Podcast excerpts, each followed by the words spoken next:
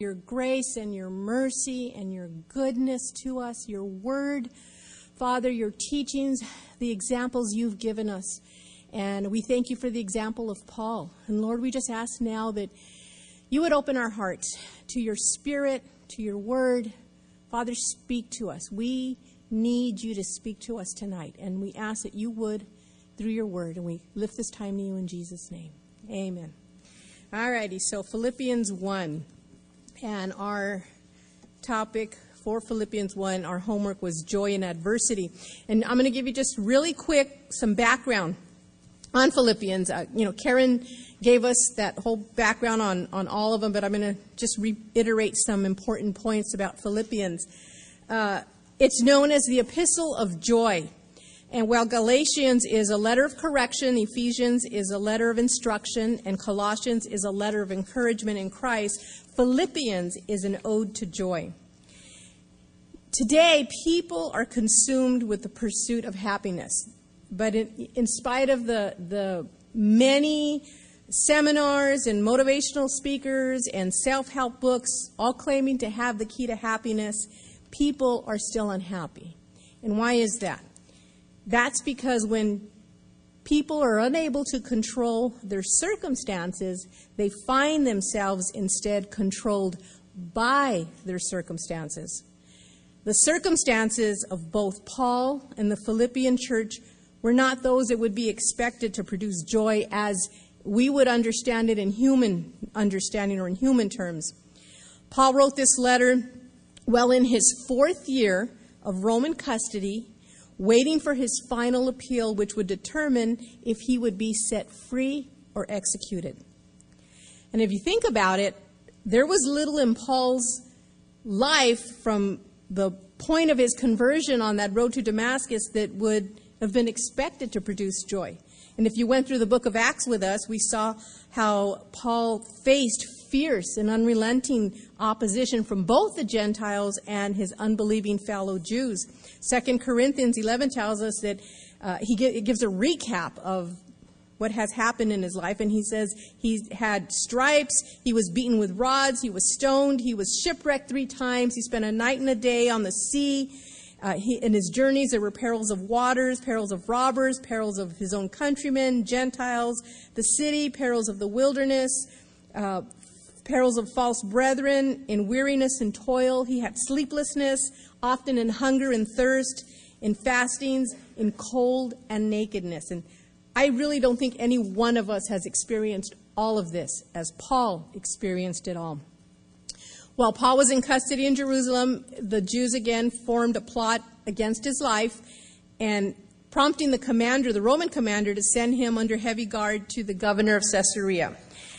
After this case dragged on for two years without any resolution, Paul exercised his right as a Roman citizen to appeal to Caesar. And after an eventful trip, which included being shipwrecked in a violent storm, Paul finally arrived in Rome. And so now, this is where Paul is. He's writing this letter while in Roman custody. He's under house arrest. He's awaiting Emperor Nero's final decision in his case. And yet, the theme of this letter is joy. The Greek word for joy comes from the word rejoice. Joy and rejoice are interwoven by Paul in this letter. In fact, joy or rejoice is used more than a dozen times over the four chapters. Rejoice means to feel joy or great delight, and it's actually used to describe a little lamb skipping around. It describes a physical change in our countenance, and this visible physical expression of joy cannot be faked, and it radiates and it affects those around us that have it. True joy, biblical joy, divine joy is something that we can't possess by our own human strength. Joy is produced in us as we allow the Lord to strengthen us by his grace in Christ. 2 Timothy 2:1 tells us to be strong in the grace that is in Christ Jesus. In 2 Corinthians 12, 9 and 10, Paul wrote, And he, speaking of Jesus, said to me, My grace is sufficient for you, for my strength is made perfect in weakness. Therefore, most gladly, I will rather boast in my infirmities, that the power of Christ may rest upon me. Therefore, I take pleasure in infirmities, in reproaches, in needs, in persecutions, in distress, for Christ's sake. For when I am weak, then I am strong. Psalm 28 7 says, The Lord is my strength and my shield. My heart trusts in him, and I am helped. My heart leaps for joy. There's that little lamb picture. And I will give thanks to him in song. So, this divine joy that Paul is speaking of is voluntary. It involves a choice of our will to allow the Lord to strengthen us with his joy because we trust that his grace is sufficient, especially when we're weak, when we're distressed, when we're sorrowful. Paul had learned the secret to true contentment and biblical divine joy in spite of the efforts of his opponents. In this letter to the Philippians, he shared this secret with this church. And so, what was Paul's secret to this biblical divine joy? It was having a heart knowledge that no matter what the circumstances, God is still on the throne and He is in control of this entire universe. Biblical divine joy rests in a settled conviction that God sovereignly controls the events of life for the believer's good and for God's glory. And this joy stems from the deep down sense of well being that abides in the heart of the person who knows they are in a right relationship with the Lord. This joy is available to all who obey the Lord. And in fact, we're commanded as believers to rejoice. Philippians, 2 Corinthians, 1 Thessalonians, there are scriptures throughout there commanding us to rejoice. So as we go through the book of Philippians, Paul will share with us how to live above our present circumstances, how to rise above adversity, and how not just to survive, but to thrive in the joy of the Lord. And tonight, we're just going to look at a few important principles in chapter 1. We're going to look at Paul's actions in his circumstances, verses 1 through 11, Paul's attitude in his circumstances, verses 12 through 26, and Paul's advice in his circumstances, verses 27 through 30. So look at, let's look at his actions.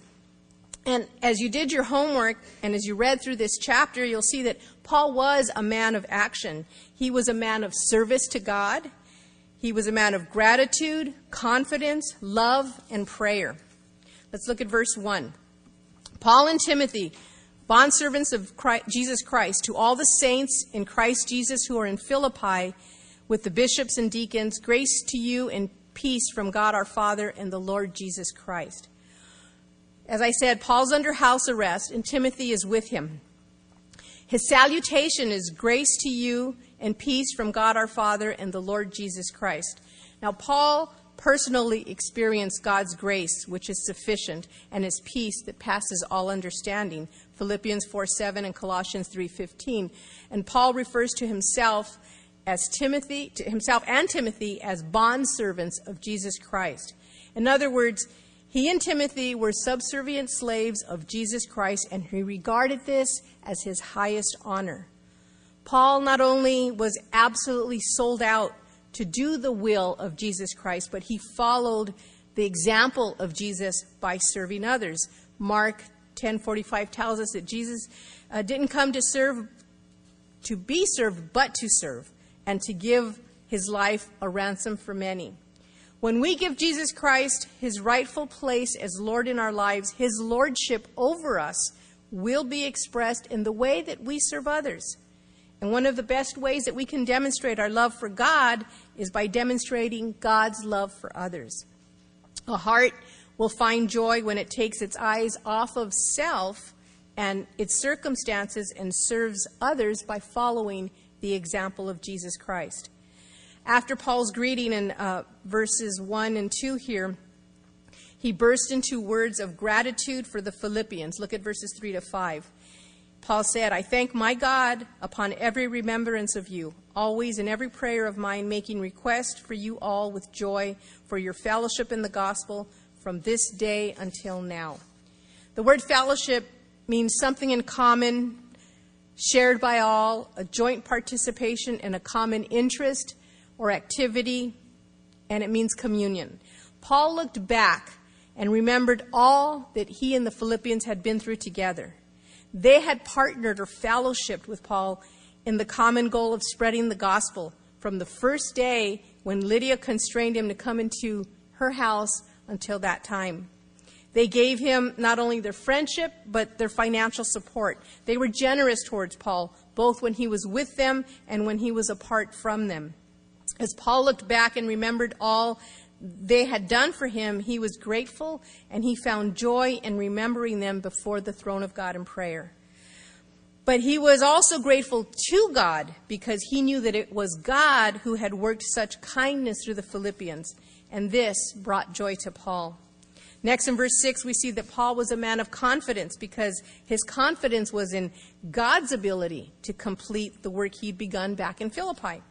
Verse 6 says, Being confident of this very thing, that he who has begun a good work in you will complete it until the day of Jesus Christ. Paul is not only thankful for the past, but Paul looks to the future, and he encourages the church with a promise, and that the good work is God's, and that he began it when he gave, or when we, they gave their lives to him, and he will complete it as they walk closely with him. Numbers 23:19 says, "God is not a man that he should lie, nor a son of man that he should repent. Has he said, or will he not do, or has he spoken, and will he not make it good?" The Lord's past is the guarantee for his future. What he begins, he finishes. Paul had joy because he was confident that God would continue working in and through the Philippians because God had already begun a good work in them. Paul was also a man who loved with God's love in verses 7 through 8. Paul expresses his love for the Philippians. He says in verse 7 Just as it is right for me to think this of you all because I have you in my heart, inasmuch as both in my chains and in the defense and confirmation of the gospel, you are all partakers with me of grace. For God is my witness how greatly I long for you with all with the affection of Jesus Christ. Paul was encouraging and sharing his gratitude and praying for this church all from prison. You realize that? You would think that Philippi had a bad memory for Paul. He wasn't originally planning on going there. And then when he got there, he was beaten and put into prison.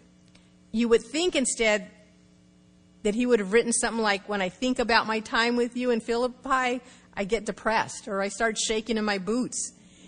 Instead, he thanks God for them.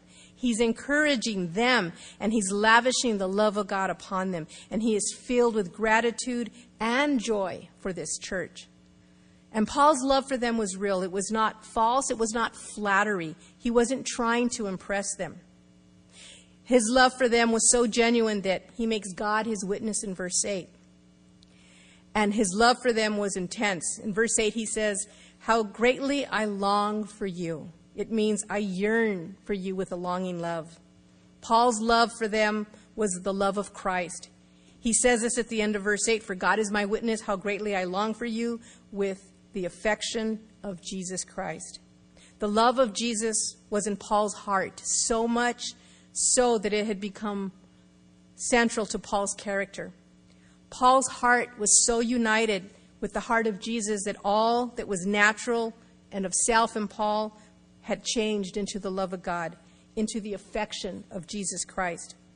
Maybe this is a bit of a glimpse of what Paul meant when he said, It is no longer I who live, but Christ lives in me galatians 2:20 one commentator said this about paul christ who was the life of his life is the heart of his love for paul serving the lord was his life he was focused on doing god's work and his heart was for the furtherance of the gospel he was thankful that the gospel was being preached churches were being birthed and people were getting saved and this meant far more to him than the trials he went through and this is why he could rejoice. This was the heart of Paul towards Jesus and toward his fellow believers in Philippi, and he wanted to, them to know that he genuinely loved them.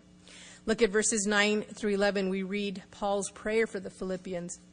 And this I pray that your love may abound still more and more in knowledge and all discernment that you may approve the things that are excellent, that you may be sincere and without offense till the day of Christ. Because Paul was a man of service and of gratitude and confidence and love, he was able to lift others in prayer, even though he was the one in prison awaiting possible death. One of the most intimate things we can do in our church fellowship or here at the women's fellowship, we all have, you guys have prayer partners in your, your groups. We can pray for each other. That's one of the most intimate things we can do. Prayer is powerful and it's a tool for strengthening the church and our own spiritual lives. It takes our eyes off the negative circumstances and it puts hope back on the Lord. It puts our trust back on the Lord. In verse 9, he picks up what he began in verse 4 regarding his prayers for them. The first part of Paul's prayer is twofold. The first is that love would abound more and more, and the second is that it would grow in knowledge and all discernment. Paul sees love as the growing point of the Christian life. And he's referring to God's love, God's agape love, that divine virtue that comes into our hearts when we're born again, Romans 5 5 says. In Matthew 11 29, Jesus said, Learn of me. When we study the Word of God, we learn of Jesus and we learn of how much He loves us. And the more we know Him, the more we will know His love for us. And the more we know His love for us, the more response we will have towards that love in our loving him. 1 John 4:19 says we love him because he first loved us. And as a result, the more of the love of God will outflow from our lives to others. Paul goes on to qualify this love when he says, in knowledge and discernment. This love Paul is speaking of is not a blind love or the ignorant so called love of the 60s. God's love is, is accompanied with knowledge and all discernment. Paul did not want them to have a love that was solely based on emotion, but rather a love that was based on the truth and the knowledge of God's word. The word discernment means to be able to have perception and insight to make the best judgment or choice. It involves moral, ethical, and spiritual discernment. I like the way J.B. Phillips renders this first part of his prayer. He says, My prayer for you is that you may have still more love, a love that is full of knowledge and every wise insight. Ladies, we need this love. We need knowledge and discernment for all the situations and circumstances of life. And as we gain the knowledge of God's Word and Christ's love, God's love in us will abound more and more with all discernment. Paul continues his prayer for them by defining the purpose why he prays for this kind of love for them. Look at verse 10. That you may approve the things that are excellent, that you may be sincere and without offense till the day of Christ. In other words, so that they would be able to examine or approve what is best and then choose wisely. Sincere speaks of an inner righteousness, it means unmixed or genuine and without offense carries the meaning of not leaning to sin. It has the idea of not falling into sinful conduct and not causing others to fall into sinful conduct. And all this speaks of a maturity in our walk with the Lord that can distinguish between the better or best choice and will honor the Lord. Paul says at the end of verse 10, until the day of Christ. Paul's prayer was that these things would become increasingly evident in their lives until Jesus returned. And verse 11, Paul prays for their benefit as believers. He says, being filled with the fruits of righteousness, which are by Jesus Christ to the glory and praise of God. This refers to possessing righteousness through faith in Christ. It is only by Christ's righteousness that we are able to stand before God. The book of Romans tells us that.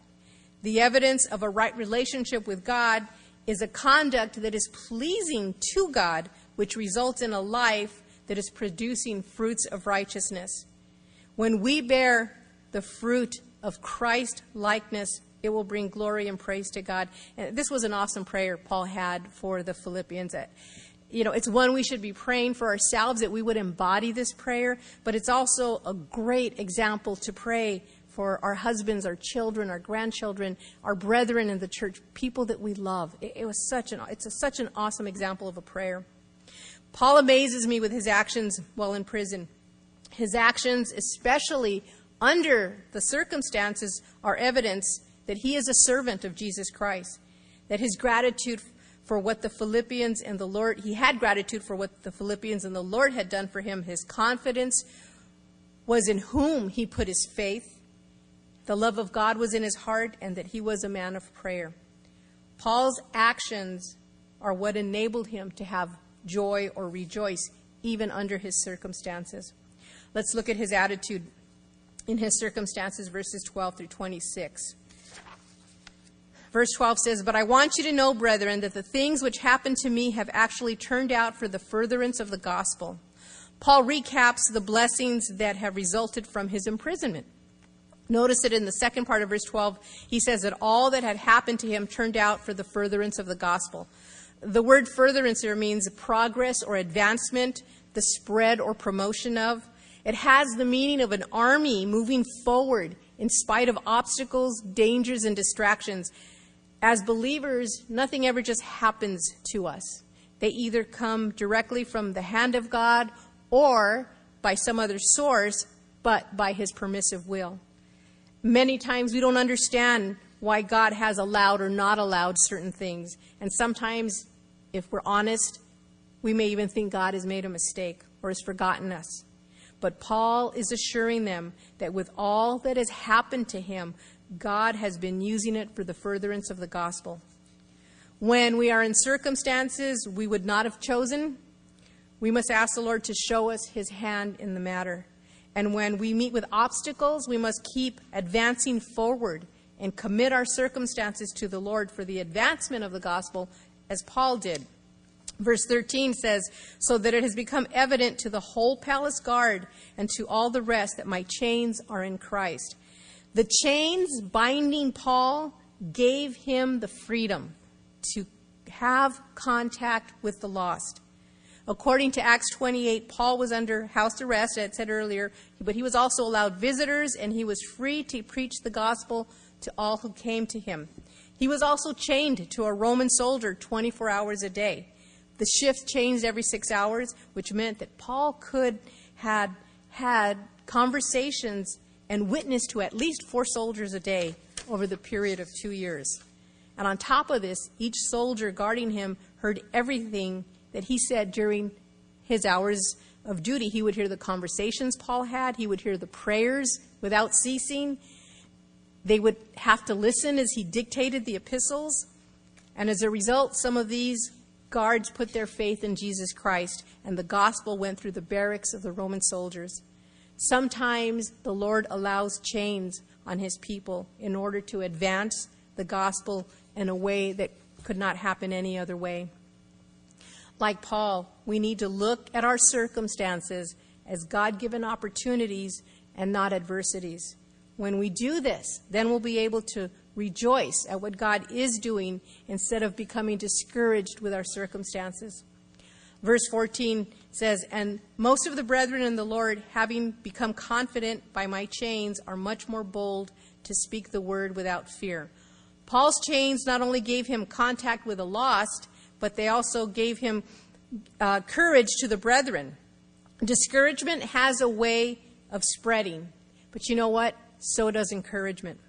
Because of Paul's faith, his commitment to further the gospel, and his joyful attitude, the believers in Rome became more courageous and witnessed boldly for Christ. Verses 13 and 14 uh, clearly tells us that the impression Paul made while in his chains was far reaching. Paul's attitude in his chains were contagious to the saved and the unsaved.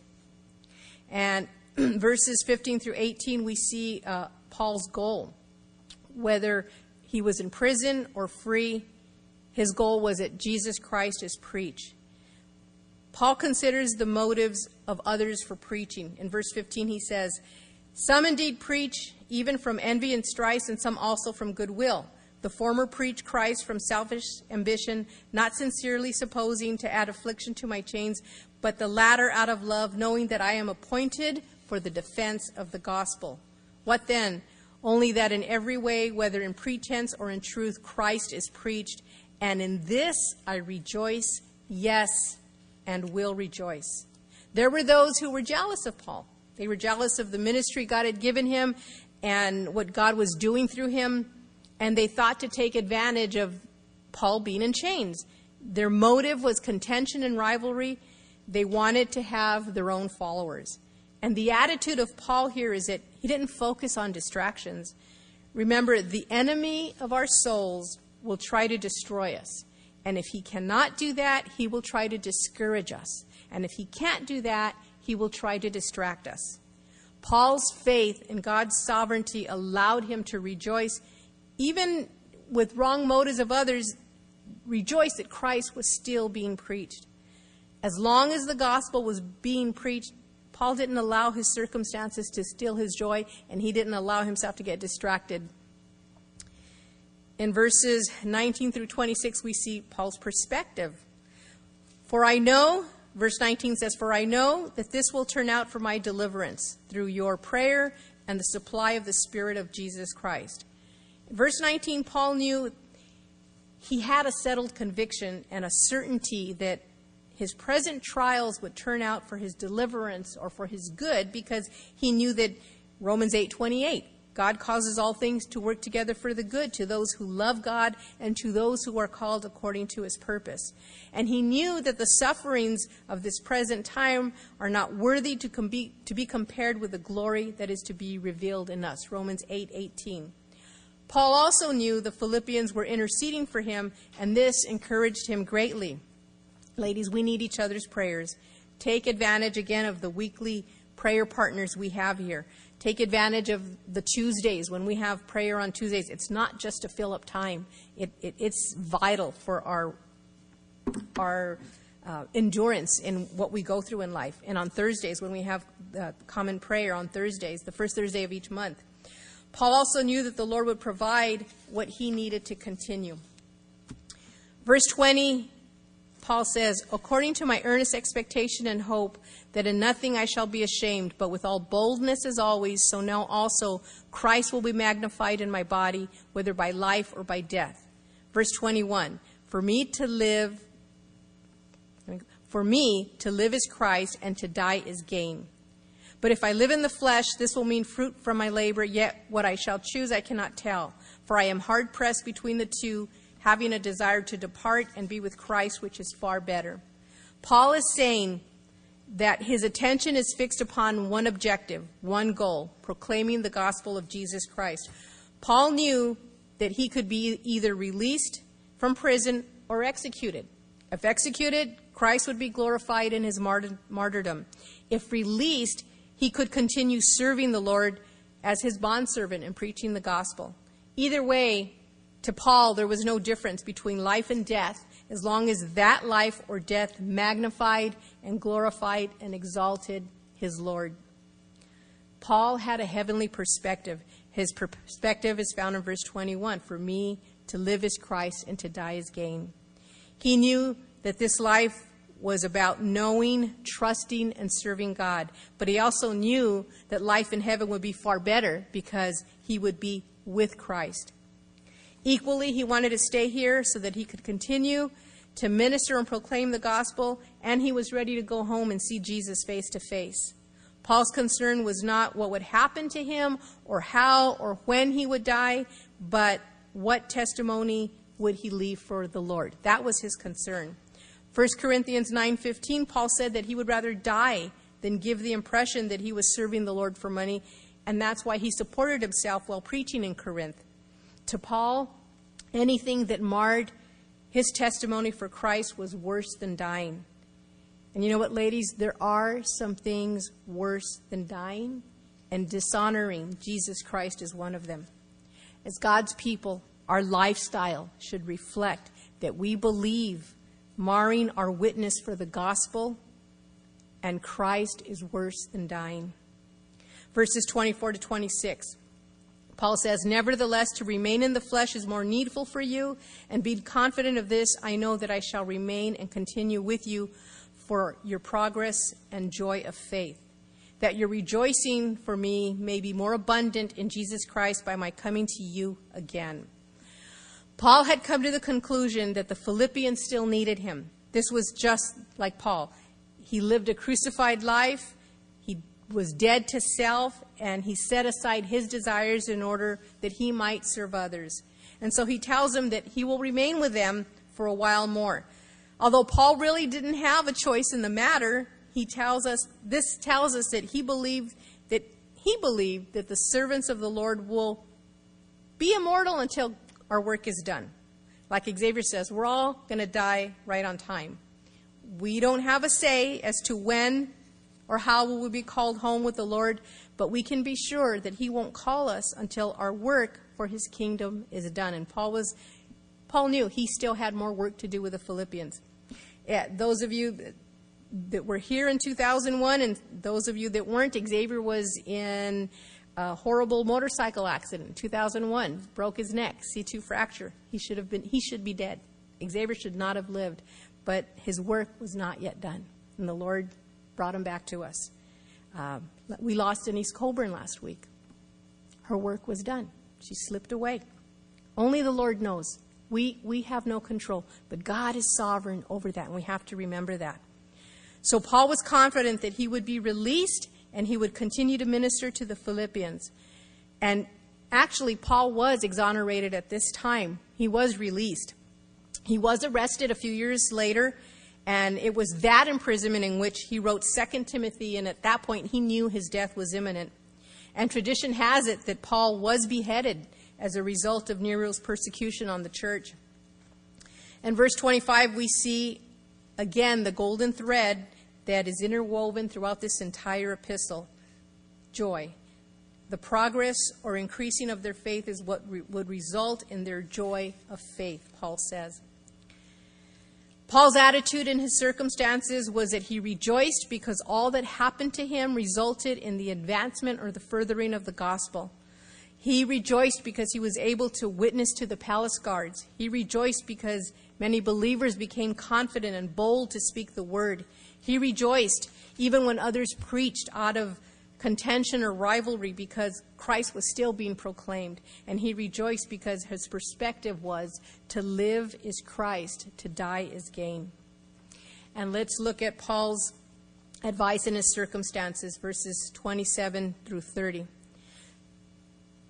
Starting in verse 27, Paul gives advice to the Philippians. He says, Only let your conduct be worthy of the gospel, so that whether I come and see you or am absent, I may hear of your affairs, that you stand fast in one spirit, with one mind, striving together for the faith of the gospel, and not in any way terrified by your adversaries, which is to them a proof of perdition, but to you of salvation, and that from God. For to you it has been granted on behalf of Christ not only to believe in him, but also to suffer for his sake, having the same conflict which you saw in me and now hear is in me. Paul wants the Philippians to know the truth that he was learning in prison so that when they went through difficult times, they too could be victorious and have joy. He tells them in verse 27 to make sure that their conduct is worthy of the gospel of Christ. I like J.B. Phillips the way he renders this, but whatever happens, make sure that your everyday life is worthy of the gospel of Christ. This is great advice for us. The conduct of a believer should weigh as much as the gospel they profess to believe. Our words carry weight when our manner of life, our practices, our conduct befits that character of Christ. Someone put it this way it's like being a bad actor in a good pantomime. A person whose conduct is not worthy of the gospel is like a bad actor. He says his lines, but no one's getting it, no one's feeling it. It's just words. But a good pantomime doesn't have to say a word. Their actions alone speak loud and clear. I like that picture. Next, in the second part of verse 27, Paul tells them to stand fast and firm in unity. Standing fast or firm conveys the meaning uh, to stand firm in faith and in duty, to be constant, to persevere. and to continue in a state. It has the idea of the determination of a soldier who stands his ground, not budging an inch from his post. Paul is saying, like good soldiers of Jesus Christ, they were to stand firm as the united body of Christ. The Holy Spirit unites us as Christians into one body. 1 Corinthians and Ephesians 4 tells us. If we can stand firm in the Spirit, then we can overcome those petty differences amongst us, which the enemy wants to use to divide us. And in unity, we can advance toward our common goal, which is proclaiming the gospel. In the last part of verse 27, Paul says, striving together, and that has the meaning of a struggle requiring great determination to win, to contend or wrestle together, as in an athletic contest in which a group of athletes cooperate with one another as a team competing against another team, working in perfect coordination against a common opponent. Paul pictures the church as a team of athletes striving together to reach their God given goal. He exhorts the church to be friends and not foes, co laborers and not competitors. As a church, we have a common goal and we have a common adversary. And so Paul pleads for a united church to resist the adversary and advance the gospel of Christ. As believers, as sisters in Christ, we are to stand firm and strive together, side by side, shoulder to shoulder, heart to heart, spirit to spirit, and in unity. Paul, in verse 28, advises them to be bold before their adversaries. First part of 28, he says, uh, to not be terrified. Paul calls the church to courage in the face of danger, especially persecution of the church. And there was persecution of the church then, and it's still happening today. The word terrified comes from a word used to describe a frightened horse on the battlefield about to stampede away. Paul is saying that the church is not to be startled, frightened, or terrified like an uncontrollable stampede of horses. Terrified also has the meaning to not let oneself be intimidated. Paul is saying to not be fearful or terrified as a result of being intimidated by our adversary. As we conduct ourselves worthy of the gospel and we stand united with the brethren, striving to advance the gospel, we will be opposed. But God wants fearless, courageous fighters who will not be startled or intimidated by anything the enemy of our souls throws our way. So let's choose not to focus on the adversary, but on the Almighty. Faith is the best antidote for fear. Faith comes by hearing, and hearing by the word of God, Romans 10:17 tells us. When we take our focus off the Lord and off his word, we are in danger of falling prey to fear. Who we focus on will determine our perspective and our response. In the second part of verse 28, Paul encourages the church with two very important truths. He's, he gives them the fate of the believers contrasted with the fate of their adversaries. Those that die without faith in the gospel of salvation through Jesus Christ will experience the destruction which is accompanied by everlasting torment and weeping of gnashing of teeth, as in Matthew chapter 13. The worst our adversary can do to us, which is death, is in fact the best because we will be present with the Lord. 2 Corinthians 5, 6, and 8 tells us. So we have nothing to fear. And Paul said it best in verse 21 of this chapter to live is Christ and to die is gain. And in verses 29 through 30, we have Paul's concluding remarks. He says, It's been granted on behalf of Christ not only to believe in him, but to also suffer for his sake, having the same conflict which you saw in me and now hear in me. The word granted has a meaning of a benefit or favor or grace or gracious and gift. Paul is saying that suffering for Christ is actually a gracious gift. When we suffer hostility, animosity, rejection, or persecution for our faith, it's a gift because it, it assures us of our salvation and it tells us on whose side we are. When we're attacked for the gospel, we become partakers of the fellowship of the sufferings of Christ. Philippians 3:10. 1 Peter 4:13 and 14 says, "Rejoice to the extent that you partake of Christ's sufferings, that when his glory is revealed, you may also be glad with exceeding joy. If you are reproached for the name of Christ, blessed are you, for the Spirit of glory and of God rests upon you. On their part, he is blasphemed, but on your part, he is glorified. It's a privilege to partake of Christ's sufferings. It strengthens the church, it wins the lost, it leads to eternal reward and ultimately it glorifies the Lord. Paul and the early church counted it all joy to suffer for Christ's sake. Paul also says that we're not alone at the end there. All the faithful servants of the Lord have suffered. It happened to Jesus, it happened to the early church, and it happened to Paul. And so we're not alone. Suffering for Christ's sake is another proof of our salvation. So let's not be terrified when it happens to us. Let's pray. We thank you, Heavenly Father. Again, Lord, we just ask you to strengthen us, Father, for those difficulties we face in life, Lord, whether it would be persecution or it would be what the enemy sends our way, it would be just life on this earth before your, your return. Father, we just ask for the heart of Paul, Father. We ask, Lord, that you would give us his perspective, Lord. Give us uh, to live as Christ, to die as gain. Give us Lord, his actions. Help us to be women, Father, who serve you, Father, who are grateful for what you have done for us. Father, give us confidence in you. Father, give us your agape love. Lord, help us to be women of prayer. Give us the right attitude and the right perspective as Paul had. Father, give us unity as sisters in your church, Father, as your church.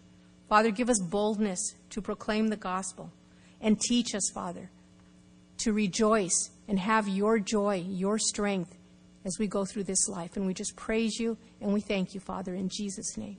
Amen.